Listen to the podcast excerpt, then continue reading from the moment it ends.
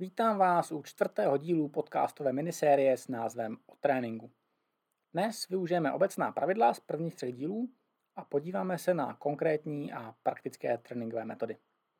Chtěl bych samozřejmě poděkovat všem předplatitelům a podporatelům, kteří mají dnešní díl o několik metod delší. K poslechu je to na webu pohledemtrenera.cz. Tam též je také k přečtení nový článek o tom, co si vzít z letošní Tour de France anketě na Instagramu, jaké metody mám rozebrat, jsem dostal několik typů. Tak pojďme na to. Minimální tréninková dávka. 15 minut ve VO2 max intenzitě, 30 až 60 minut na Prahu.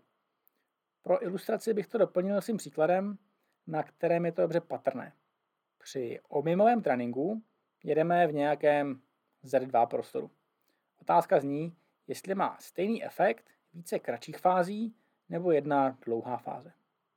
Vrátíme se k prvnímu dílu této minisérie a řekneme si, že chceme nějakou adaptační reakci.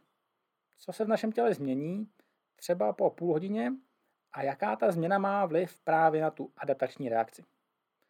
To jsme zpět u toho, co chceme vlastně dosáhnout. To je ta otázka. Pokud se budeme bavit o struktuře svalů, je nejspíše do jisté míry v celku jedno, jestli trénink rozdělíme do více fází. V čase se nám bude zhoršovat biomechanika, určitě nám mírně poroste tepová frekvence, ale krve poteče svalem plus minus stále stejně a naše tělo budeme stresovat díky tomu se stejnou adaptační reakcí. Jedním dlouhým nebo dvěma kratšími tréninky bude to v zásadě jedno. U metabolického krytí tomu tak ale není. Celé jistě víme, že čerpání energie je dost závislé na čase. Z logiky věci si tedy například můžeme rozdělit takový ranní trénink náročno na dvě adaptační reakce. Pokud se po tréninkové fázi najíte něčeho sladkého, budete trénovat do velké míry doplňování energie. Pokud se najíte spíše stravu obsahující tuky, budete trénovat spíše efektivitu nakládání se zdroji a o zvětšování potenciálních zásob energie to tentokrát příliš nebude. Vyšší intenzity Zmíněné dotazů jsou pak obdobný problém. To se vrátíme také k minulým dílům a řekneme si, že jde výhradně o popis intenzity, kde se má sportovec pohybovat. A on se tam má pohybovat z nějakého důvodu. A ten důvod nám prakticky udává to, jak dlouho v dané intenzitě musíme být. Pokud chceme zasahovat do metabolismu, potřebujeme delší čas. Pokud nás zajímá srdce, stačí nám toho času méně a klidně opakovaně. U svalů jako takových jde nikoliv o základní zatížení, tedy například na zvedenou váhu v posilovně, ale díky nutné kooperaci s nervovým systémem jde i o čas, tedy prakticky o rychlost provedení daného cviku.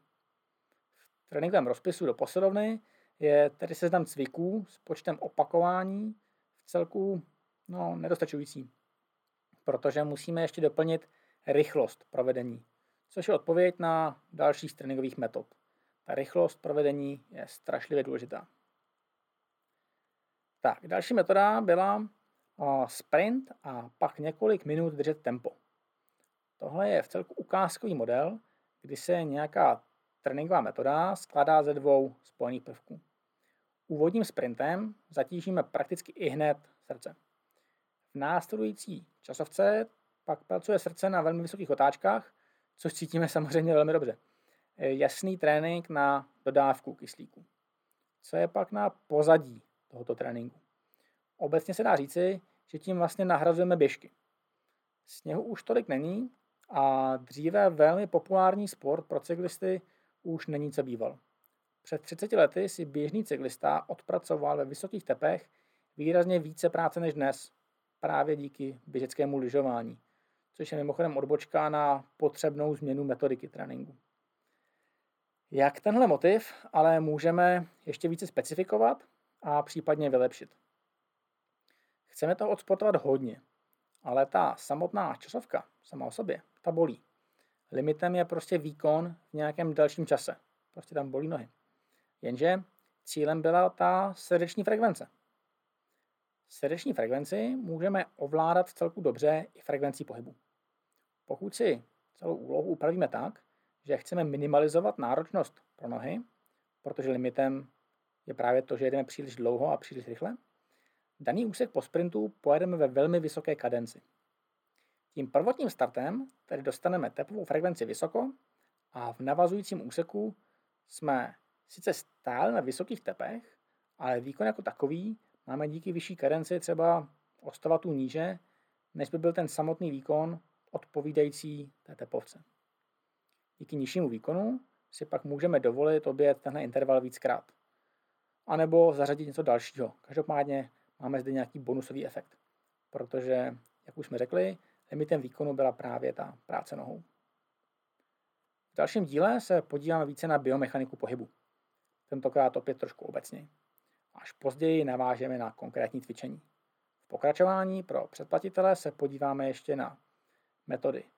Pořadí silové a vytrvalostní fáze v jednom dni, jestli je to důležité, a co má být první a co druhé, a na důvody a možnosti využití chůze v průběhu cyklistické sezóny. A samozřejmě na populární intervaly 30-30.